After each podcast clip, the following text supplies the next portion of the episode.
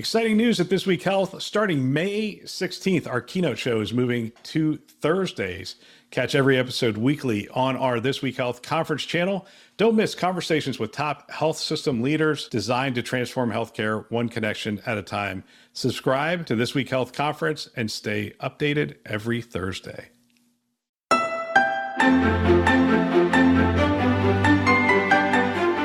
Welcome to This Week in Health IT. It's Newsday. My name is Bill Russell, former healthcare CIO for a 16 hospital system and creator of This Week in Health IT, a channel dedicated to keeping health IT staff current and engaged. Special thanks to Sirius Healthcare, Health Lyrics, and Worldwide Technology, who are our Newsday show sponsors, for investing in our mission to develop the next generation of health IT leaders. We set a goal for our show, and one of those goals for this year is to grow our YouTube followers. Uh, we have about 600 plus followers today on our YouTube channel. Why, you might ask? Because not only do we produce this show in video format, but we also produce four short video clips from each show that we do. If you subscribe, you'll be notified when they go live. We produce produce those clips just for you, the busy health IT professional. So go ahead and check that out. Uh, we also launched Today in Health IT, a weekday daily show that is on todayinhealthit.com we look at one story each day and try to keep it to about 10 minutes or less so it's really digestible. This is a great way for you to stay current. It's a great way for your team to stay current. In fact if i were a cio today uh, i would have all my staff listening to today in health it so we could discuss it. You know agree with the content disagree with the content it is still a great way to get the conversation started so check that out as well. Now on to today's show. Today this week in health it it's newsday and HIMSS is over. Technically, it's over, but we're recording this on Wednesday, so we are just in the beginning. So we have some stories from HIMSS, and we're gonna we're gonna go through those. We're actually to focus in on a theme today with our guest Anne Weiler, who is the former health tech founder and advisor to this week in health IT. And we're to focus in on digital. We're to focus in on some of the announcements, some of the interesting talks that were out there, and see where it takes us. So, Anne, welcome to the show. Hello. I'm happy to be here, as always. I wish I could say I was happy to be here. I'm happy to be here with you, but I, I really, uh, there's part of me that misses going to HIMSS. I, I, that just sounds kind of weird because it is sort of love hate. I mean, there's aspects yeah. of it that I really dislike, and then there's aspects of it that I miss. I mean, there's such a concentrated for somebody who really loves this stuff. There's such a concentrated content. I mean, just great yeah. people talking and it's that part of it too. It's great people. So it's interacting with great people really understand have a passion for healthcare. And it's just a week of that and it's a lot of fun. And so we're not there. So we are experiencing You're this re- remotely. When i was cio it was kind of funny because we had 10 spots that we could send. All right. I had 700 people that reported to me which didn't oh, include wow. a whole bunch of other things. And i could send 10 people to HIMSS and now I know what it feels like for the other 690 who didn't get to go to HIMSS. You read about it in the news, you follow it on social media, and you hit some of the digital sessions, but it's really it's not the same. No, definitely not. I, I didn't even think about that. Having been there as a vendor and we had to go. like you got to be there as a vendor. If you're not there, are you actually even in healthcare? On the health care organization side, the number of people who were in the organization who wanted to go each year and probably never got an opportunity to, and maybe didn't have many conferences they could go to. There's always conferences.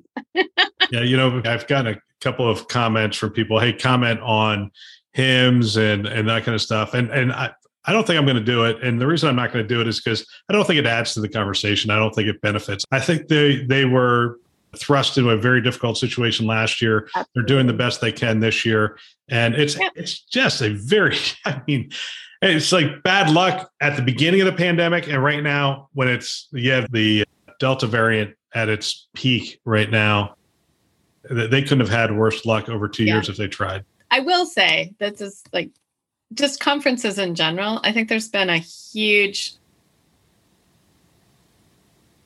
span of how people have chosen to go digital.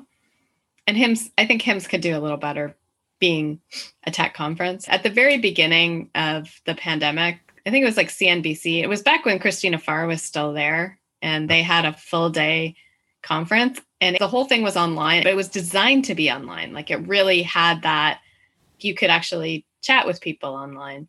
And I'm hoping that as this continues, we actually get better at this because thinking about your 700 people who didn't get to go to HIMSS, imagine that they actually got more, not just viewing this content, because the content's great, but the interactions, as you mentioned, are also great. How can we enable a better digital experience for live and hybrid events? And I think all the whole conference industry has gotten shaken up by this, and I hope that they they realize it's not a it's not a cannibalization of an event that they're actually increasing their market size. To your point, you've got 10 people. Imagine that you could have paid some smaller amount of money and had 700 people participating virtually. Right. That's an opportunity for both your staff and the conferences. It's going to be interesting. The Chime conferences in October, health conferences a little bit before that. It still might be in October, but it's it's actually before the Chime Fall Forum, which is in San Diego. So San Diego and Boston, those are going to be probably masked mandatory states. If I thought about it, mm-hmm. maybe by October it'll change. I think those conferences will it'll be interesting to see if they're able to break through.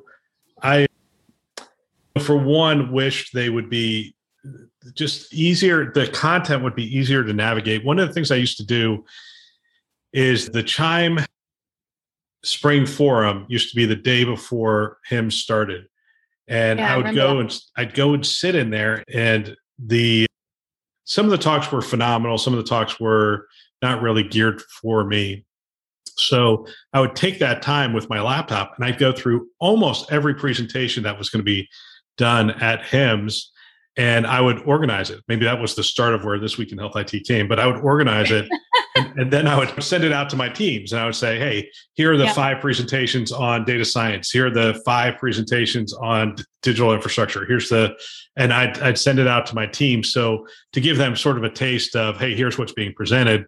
And then I'd ask them, do you want me to connect you with the, the people who are doing the presentation or, or that kind of stuff that's how i would go through that it it was arduous back then it's not that much better now there's just right there has to be a better way to organize it and someone like HIMSS has the resources to to do it really well i think yeah we used to do that too we would before HIMSS someone someone on my team would go through pick all the sessions that we needed to get to and then assign them to people to make sure that it was both education and seeing what health systems and competitors were up to. And yeah, it's that's a huge effort.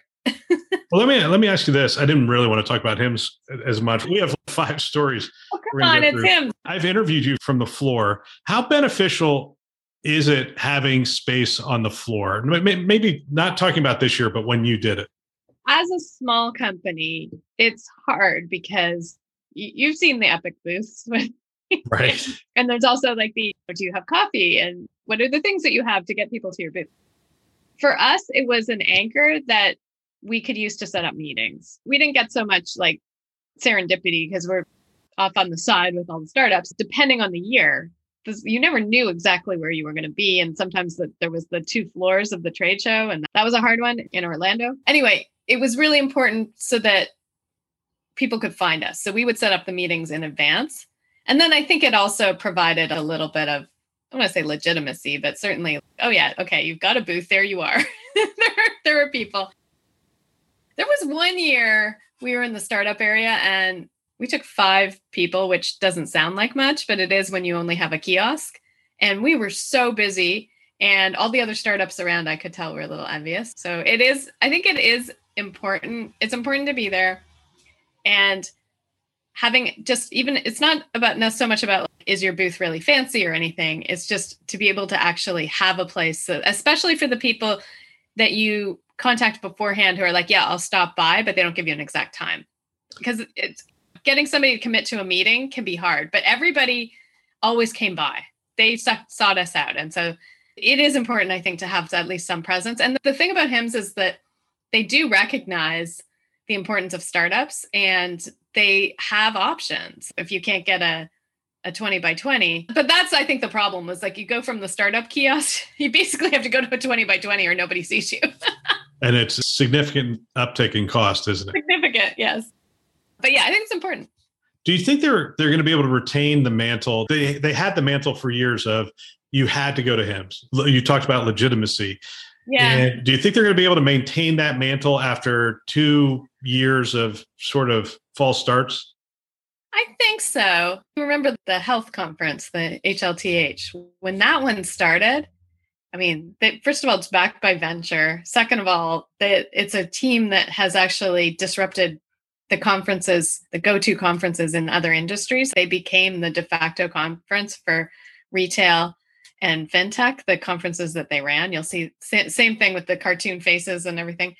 Same model, like machine. And when that one started, I was like, ooh, HIMSS had better watch out because this is a modern conference and it's the visionary and they're not allergic to vendors. That was the one thing that always kind of bothered me. And I get it.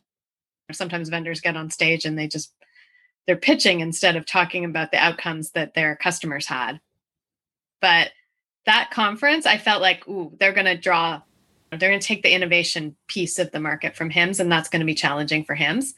I feel like now there's been a little bit of reset because because that conference it went online and I heard it's good. I didn't attend it, but it sort of seems like if you think about the anchors, I don't know that that conference was around long enough. I think what's going to hurt is all of those smaller conferences that were attempting to challenge HIMSS. I don't know if they're going to make it. HIMSS is going to make it. If I said to you, if HIMSS is going on next year and it's safe, you're going to go, right? Like you're not. Yeah, you're, you're going to go. Yeah, I'm going. And somebody asked me, they're, they're, like, "Do you think this is the end of HIMSS?" I'm like, they no. still had 19,000 paying customers. I, it's seriously. Right. I mean, it, yes, it's still an ongoing entity. Will they have to tighten their belt? Will they have to do things yeah. a little differently? Yeah, but they have a formula. If they maintain that mantle of you have to go, it'll be back up to 40,000 within two years. Right. And then there's pent up demand from people not going. There's people that have never gone, like some of the the people on your team. I think that the the opportunity is that whether they fix some of the stuff that didn't work as well. That's the opportunity they have before everybody comes back is to actually learn the lessons from these you know innovation conferences that had more future looking stuff and learn those lessons and fix that. If we all go back in two years and it's the same old HIMSS that's when i think they may have a risk. Yeah. The health conference is a very different conference. You've attended that in person yeah i've spoken i spoke at the first one actually. It was really fun really, really yeah fun. it's it, it is it has a different feel to it definitely a modern conference as you as you called it. I think the other reason it's very different the first one at least was a lot of tech startups and venture. It was a lot of money. It almost took the place of the health 2.0 conference right? Yes it did. It, it, it, it, had that feel to it and health 2.0 was bought by HIMSS to, and they proceeded to pretty much drive it into the ground because they didn't really know what to do with it, which is sort of what I'm trying to say here, which is the health conference. Right. If you want to be in deal flow, if you want to be talking to the money people, if you want to be talking to the startups, you really do have to go to the health conference. It is a really dynamic place to have those conversations. And the, it's interesting because there's a group of people that I will see at health that I'm looking forward to seeing that I would not have seen at HIMSS. They're just not even going. Well, um, I will say that, yeah, it was money, but the health systems were all there. I had so many meetings with big health systems at that conference. It wasn't just venture. It was I'll tell you what's different though. The first one was not CIOs, but the CEOs were there. Yes. It's, they they yes. got this they got the CEOs in as speakers and so they were roaming the halls and I was sitting there going, okay, that's another thing that made it very distinct. The other thing is yeah. they brought in the insurance, they brought in pharma, so payer, pharma, they brought them all in. And I thought this is interesting because they see it as an entire ecosystem addressing this, this challenge. It, it was a pretty interesting conversation. Where do you think Health Evolution Summit, where do you think that fits? That's a smaller conference. and but also has that same it also has that same health feel to it, except really high level talks. I found those talks to be some of the best that I've ever attended. It offers the no press, right? So people feel more comfortable saying things that they might not say if the press were there. So, from that standpoint, that was a lot of the value, and also just the small setting and the invite only. So, if you got to be there, the access to people there was incredible because they were just like, oh, you're here? Okay, I'll talk to you. I actually, I yeah. actually sort of had lunch with Ju- Judy at that conference. Yeah, I've gone to that several times, and it's it, it is an exceptional conference. It's very personal. I mean, you, you just have great, and, uh, it's, it's, at the Ritz Carlton too. but I was going to say hurt. it is ridiculously expensive. Again, as a startup, I got the startup rates because they had to because there's no way we could pay what the health systems were paying but i still had to stay in an airbnb like that's yeah I, I live down the street so i commuted every day to the conference. All right we're going to get to stories. Let's uh, let's hit some of these real quick. So doctors look to tech. I, I like this one. Doctors look to tech for future but need assurance it's going to work. Jesse ehrenfeld former chair for the board of trustees of the ama and he says a couple things here I want to get your comments on. The AMA compared a survey on digital health adoption collected in 2019 and 2016 and found a small but significant increase in the advantages that physicians feel digital health can bring to their patients. Clearly, that's changed. He goes on to talk about that. I can only imagine what these data would look like today. Aaron Ehrenfeld said, noting that the data was collected pre COVID. The survey zeroed in on seven types of tools this is what I'd like to talk to you about, including remote monitoring for efficiency, remote monitoring and management for improved care, clinical decision support, patient engagement, televisits, point of care, and consumer access to data. He goes on to say doctors are especially interested in monitoring their patients outside the four walls of the hospital or clinic, which happens to be where you were living, while all digital tools have seen an increase in well, I'm going to just skip to the end here. The survey results show that the number of physicians interested in adopting augmented intelligence tools is very high. However, current adoption, at least as of 2019, is very low. Let's talk about this statement. Doctors are especially interested in monitoring their patients outside the four walls of the hospital or clinic. Do you think that was the case a couple years ago? And do you think that's changed? I don't think you can talk about doctors as a monolithic entity. I think it de- totally depends on what type of doctor, what type of patient. Specialists who work with people with chronic diseases, absolutely. And they're frustrated that it's, first of all, hard to do. And second of all, how do you get paid for it? Your average sort of primary care probably doesn't want to.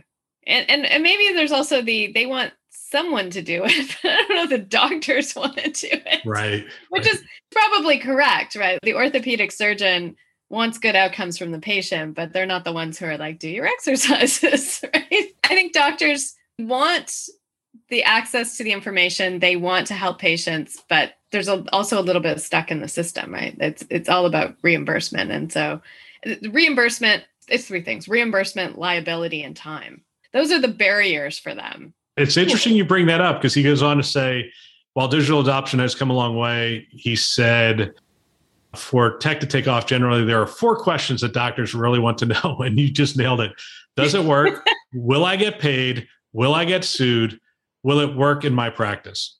Right. So yeah. the reimbursements matter. They matter a lot. Will I get sued? Is there liability? If you're going to put this information in front of me, do I have to act on it? Do I have to review right. this information? It's just an interesting it's an interesting concept. But doctors, I love the fact that you're saying don't talk about them as monolithic. Can we at least talk about certain practices as monolithic yeah. or not? Um, well, I think setting of care matters, but at the same time, I think there you can definitely talk about types of practice because that will impact their need to engage with patients outside the clinic as well. I think your average primary care doctor in the current model, absolutely not if we move to a different model for primary care and they have wraparound services and they have team based models, and then maybe they do. But for an average healthy person, like why does a primary imagine that my primary care doctor had to have all my my vitals? I'm fine. if if you were developing a new tool, so you, you you developed one before, if you were developing a new one, would you focus in on a specialty or would you try to address a broader challenge within healthcare that could be addressed to multiple different specialties across the healthcare continuum? Well, what I did was a broader tool. And I think maybe it, this is hard. This is a very hard question. Yeah, that's that's the draw. You want it. You want it. you want you want something with enough market share. Obviously, you want something that's that's well enough market share, but also like when you're starting. You used to be a CIO. The CIO wants to standardize, which is why you come in with a an individual tool and they get frustrated. It's why Xealth exists. It's why people want to use the patient engagement stuff in Epic because they don't want a thing per specialty. Right. Um, I know from having built the tools that the repeatability is huge, and and yet at the same time, I know that the specialties think that they're special, right? They're called specialties. Like mine couldn't possibly be the same. I think there's something to be said for if you take the approach of just saying, which I didn't. So, you know, learn from my lessons okay, we're only going to do the specialty until we have won the specialty over, and then we're going to do the next one. And it does get you, if the specialist can actually make the decision, that's part of the problem, right? Then we go back to who has to make the decision. And are they going to buy a tool just for the specialty, or are they going to look for something that everybody can use? Yeah, it is a challenging problem. And, and the age old thing I hear from CIO after CIO is if my EHR provider has a tool for it, that's what we're going to use because it's right it's integrated, it's built. I don't have to worry about the conversation between the tool and the EHR provider and getting it integrated and that kind of stuff because it should be there and should be working. Let me give you the, the next story. And Wait, before, I, before, you do, I want to point something out on, on what when you were describing all those capabilities from the standpoint of the health system, I was thinking about it from the standpoint of the patient. And from the standpoint of the patient, that should just be one thing. Right. We but we can't get yeah, no, I, I, I agree with you. That's where we should be going. We should go be, be going to the point where the patient is interacting with the health system more frequently. So more digital touch points. This is what we were going for back in 2012 when we founded our digital group. We wanted more touch points. We only saw them once every. For some people, you didn't even see them once a year, but our, our average patient, if I remember correctly, was 1.2 times a year yeah. is the number of times we saw them. And I'm like, well, digital gives us the opportunity to increase those touch points, but they're not going to be opening six apps. They want to open one app and say, schedule right. an appointment, text my doctor, text a nutritionist. They want that's what they that's nirvana, but it's so hard to get there because the back end right. for this, we had 800 apps and out of 1600 instances of those 800 apps. So even though we had 800 apps, you think, oh, you have 800 instances. No, uh-huh. we didn't. We had the same app, you know, instantiated four different ways across the health system. And we had trouble just bringing all those together to get a single build. Right. So the back end is disjointed, which makes the front end and orchestrating the front end. And so in steps tools for our second story, like Salesforce, who says, hey, we're going to live one layer above the EHR. I, I always thought this was an interesting strategy, and, and i want to talk about it. So we're going to live one layer above, and where we're going to live is between where the consumer lives and where the uh, health system interacts with that consumer. And oh, by hmm. the way, we'll move information in and out. And so Salesforce rolled out Health Cloud in 2015. And full disclosure, I was on their advisory board back then. I think I was on for a year and a half before I left St. Joe's. And let me give you the story. So Salesforce rolls out cloud-based remote monitoring patient access tools. Sound interesting? I mean, we just talked about this. So Salesforce virtual care solutions also include patient self-scheduling tools that suggests the right appointments for the patient at the right time, whether yeah. at home or in the office to reduce no-shows, administrative costs, and time spent on calls. Technology company Salesforce has rolled out updates to its health cloud that advances its strategy of providing a front door to electronic health records. Which, by the way, I think that phrase is wrong. We, we are a front door right. to electronic health records. Right. I don't want no. a front door to my electronic health record. No, I want a front no, door to my to my health. Yes, or to or at least to my interactions with my healthcare provider. Yeah, it's uh, well, in fairness to them, somebody else wrote the article. They probably had something in their marketing and probably rolled their eyes when they read this. Ah, can't believe that's how they put us. Yeah. Uh, the, the company which launched Health Cloud 2015 as a patient relationship management tool added new tools that enable providers to reach patients where they are, company executives said. So here was the big problem. I was a Salesforce customer. So we had an EHR and we had Salesforce. The integration was not simple by any stretch of the imagination. And right. the especially scheduling and I mean th- there's just a lot of challenges for it. The other thing is Salesforce is might as well be another EHR. It's really expensive. Yes. Really so, expensive and requires huge amount of specialists. Yeah. Well, and that was the other thing. So we made small pilots and small investments. And every time we sat down, they were like, the reason you're not getting the most out of this tool is you need 15 people on staff dedicated to Salesforce. Mm-hmm. And eventually that number got to be 30. And I'm sitting there going, oh my gosh. I mean, just based on the amount of usage and the amount of people you're asking me, this will literally be about the same size as handling my EHR team. Right. And made almost no sense, but still you have that that need for something that the EHR providers are still clunky at, which is that patient engagement area. Mm-hmm. I didn't really phrase that as a question, but it's more of does that tool that lives above the EHR, is there a space there, or is that just getting squeezed to the point of, hey, if I have Epic, I'm just going to wait for Epic to come up with their thing? Or yeah, uh, or, I mean, there's a lot of that. It's definitely, I, I don't know. The question is, things shift. I mean, even in non-healthcare, right? Like where you go from the best of breed point solutions to the platform and back again. And right now, I think Epic's trying to be all things to all people. Will that change? I think the other question is is there a third party layer or is it like all these health systems have huge IT groups that are basically trying to build that layer and maybe they should because I don't know I don't know what that layer looks like that brings everything together that you don't have to manually bring together. Like well, I, am hearing it's a weird thing. I mean, yeah. unless unless you somebody at some point, I'm trying to remember who this was, but I looked at them and it really felt like their strategy was to kind of surround Epic and make them just be like kind of a database as opposed to an interaction. I forget what company that was, but obviously whoever it was didn't succeed in that. well, I, I, I think it was like a big tech company, but they didn't succeed in it because that, that hasn't changed. It's interesting because I, I, I do a, a fair amount of our programming over here myself.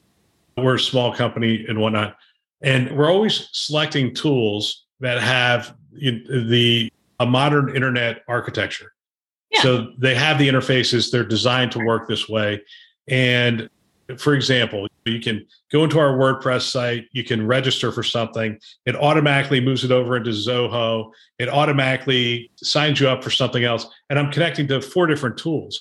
But to the end user, they just went to our website. And in the back end, the people who are doing the stuff around the CRM have access to it there. And the people who are doing you know different aspects of our production, whatever, have access to, to it there. Yeah. But the, the difference is that modern architecture is by design for most of these tools. They realize they live in a world where they're going to interact with things that they they haven't even imagined the different use cases. They just build the the links. I use I use Zapier a lot, and it's an yeah. engine that just goes in and, and and taps into these APIs and makes it really visual for me to to go into. Those tools are not as prevalent in healthcare, and I think the deficiency is the EHR providers haven't wanted that and no. have, have not made the investment in that. Yeah, no. Oh, not that we have time today, but at some point we should talk about what Jonathan, what's his name? Sorry, Jonathan Bush is doing. Not today. We've run. I don't know we have enough time. not, not today. I, I, would love if anyone hears this and, and, has access to Jonathan. I would love to have him on the show. Yeah, the oh yeah, the, the, I, I but... the, the Zus stuff is really interesting. Yeah, and uh, as is the other company that he helped foster up there in uh, Boston as well. All right, we're always trying to learn from other industries. And that was sort of the point mm-hmm. of my story of if, if we put the right architecture underneath this, healthcare would be a lot better off. But there are still people that are not incented to put that kind of architecture in place. So for What's whatever reason, do that. How are they ever going to get incented? you know, it's it's interesting because today's Wednesday. On Friday, we released the episode with Glen Tullman from Transcarent. So yeah. I, I, interviewed Glen a week and a half ago, and I asked him that question: What's the future of the EHR? And he's uniquely positioned to answer that question because he's trying to disrupt healthcare with Transcarent, has disrupted healthcare with Livongo, and he used to be the CEO at at Allscripts, and he really just talked about the fact that the innovation has left the EHR. The innovators have gone outside and they're saying, we, have got to do something completely different. And so you don't have the significant innovation. You also have fewer competitors. So you just don't have the innovation that you once had in right. that space. They don't have to move as fast. There's no threat of anyone coming in and stealing your client because it's a couple hundred million dollar decision every time you want to switch the EHR. And plus, you're going to lose your job 50% of the time too if you do it wrong. So there's just not a lot of innovation there. So it, likely what we're going to see, we're just going to see it from outside somehow, some way, shape, or form. And potentially what's going to happen is the healthcare providers become acute care centers and a whole bunch of other care is delivered with with new technologies in different ways likely right i hope so yeah, me too. Here's an article I thought was interesting. Digital patient experiences can take cues from consumer centric companies such as Netflix. Mm-hmm. So, what can, in this straight from the article, what healthcare can learn from Netflix? As it turns out, healthcare can learn a lot from the streaming giant, particularly when it comes to engagement. This was a talk that somebody gave. I should give them credit. Of course, I can't find their name. So, I, I saw this one too.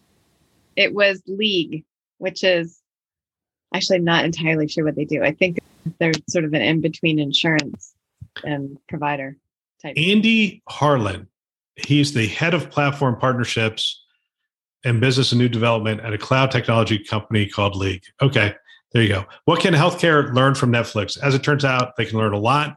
When Netflix began, it offered DVD by mail service. Do you remember that? DVD by mail? Mm. Do you know what the driver for Netflix was? He had a he had a video that was late. It was Apollo 13 and it was late and he had a $40 fee late fee on the video. And he's this is insane. This should never happen. And then he was also he was looking at it and he he said, well, there has to be a better way to do this. And he looked at the membership model. He, he looked at his gym yeah. membership and he said, there has to be a better model. That, oh, that's what yeah. he, that's what he did. So they offered DVD by mail that engaged with its users based on a monthly or perhaps weekly basis. This is analogous to typical approach of healthcare providers, which is touch base with patients only a couple times in any given year. Flash forward to today, and Netflix engages with its users on a daily basis through content streaming, with customers able to access content at home or on their devices anywhere in the world. It's a model healthcare should emulate, said Harlan the healthcare system looks like my grandparents' old fashioned cable TV when people want Netflix. You need to expand your mindset and your addressable market. To do so, Harlan suggested thinking about a tenfold increase in interaction per year. The idea is to stop thinking about people as patients and consider them instead consumers mm. who hmm. should be known entities to hospitals and health systems before they need care. That's what we can learn from Netflix this isn't the first time I've heard this concept. This is yeah. actually well stated, but it's not the first time I've heard the concept.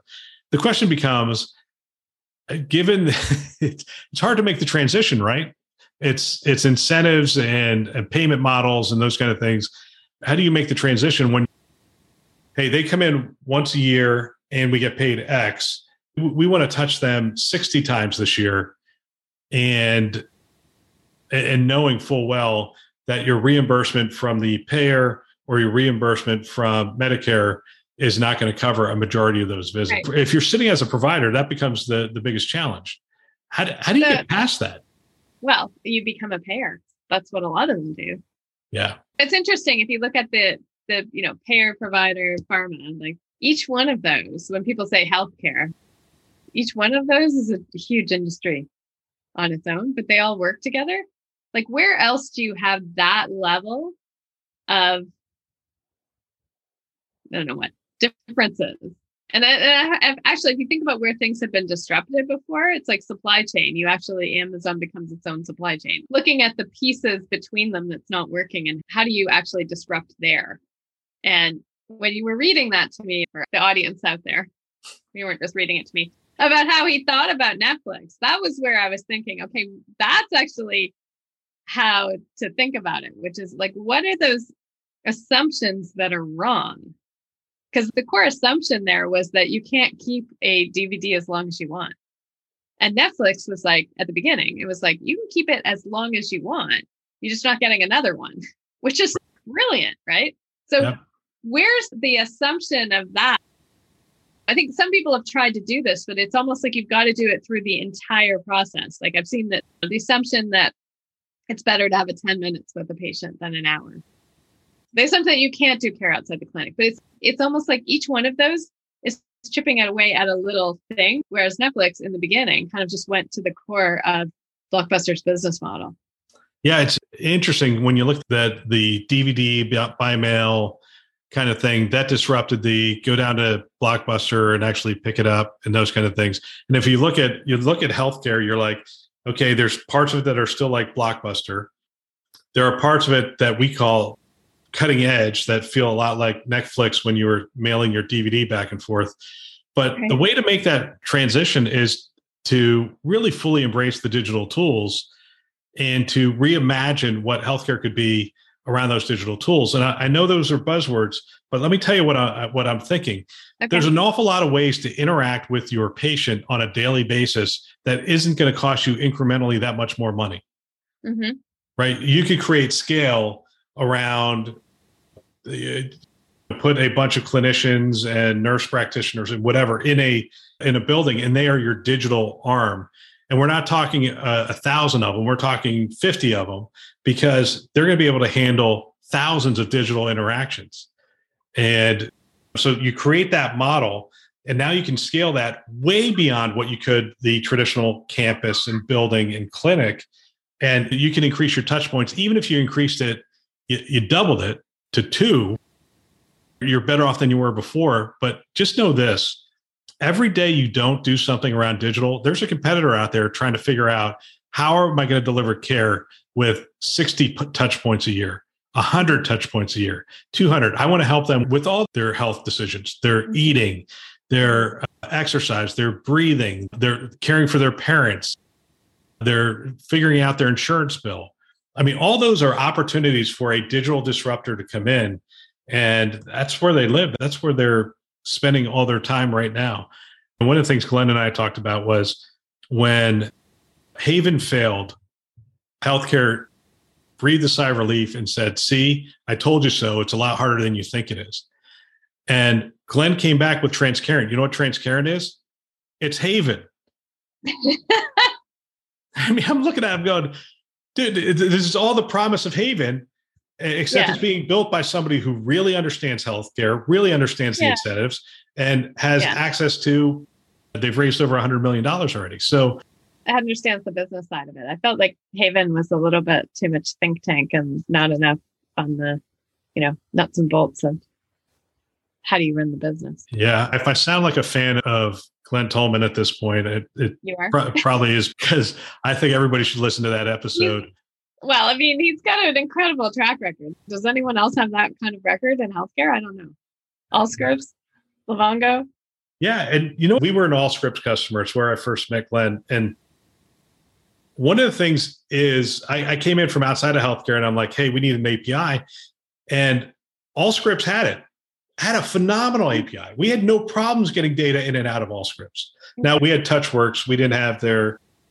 They ended up buying an acute care hospital package, which was separate, and we had a different EHR for our acute care facility, which had no API. Like never even dreamed of an API. Would never even consider an API. It was like night and day, and that's the kind of thinking I think that we are we're missing right now. I, I really wish like this year, I wish I saw a ton of announcements from Epic on how they are going to fuel interoperability and unleash the healthcare ecosystem.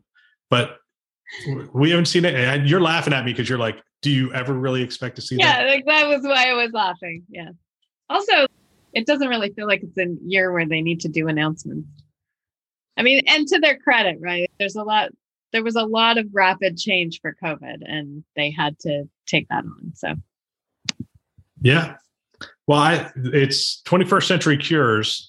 They have to be doing some work around interoperability. And I think, uh, yeah, I mean, yes, I've been dying to see these announcements for the last seven years. So yes, I'm, I'm hopeful that we'll see them sometime soon. And it's always great to talk to you. We always have fun conversations. I really appreciate you coming on the show. Great to talk to you as well. I I always enjoy the conversation. It's, it's great fun to spitball on stuff. Yeah, we'll, we'll have to get you back. You're, you're going to start something up again. You and I are going to think of something. You're going to start. You're going to look at me like I'm insane. I've done Maybe. that once in my I'm not life. ready. You need a break. I know. I'm not Glen Tullman. he doesn't need a break. He goes yeah. from like the one oh, to the other. I know. And no one's throwing $100 million at you. No, that's true. If someone threw a hundred million dollars, I'll just put this out there right now. If someone wants to throw money at me, I will do something in healthcare. Absolutely. All right, sounds good. Till till we get back together again. Thanks, thanks, Anne. Thanks. Bye. What a great discussion. If you know of someone that might benefit from our channel from these kinds of discussions, please forward them a note perhaps your team, your staff. I know if I were a CIO today, I would have every one of my team members listening to this show. It's it's conference level value every week. They can subscribe on our website, thisweekhealth.com, or they can go wherever you listen to podcasts Apple, Google, Overcast, which is what I use, uh, Spotify, Stitcher, you name it. We're out there. They can find us. Go ahead, subscribe today, send a note to someone, and have them subscribe as well. We want to thank our channel sponsors who are investing in our mission to develop the next generation of health IT leaders. Those are VMware, Hillrom, Starbridge Advisors, Aruba, and McAfee. Thanks for listening.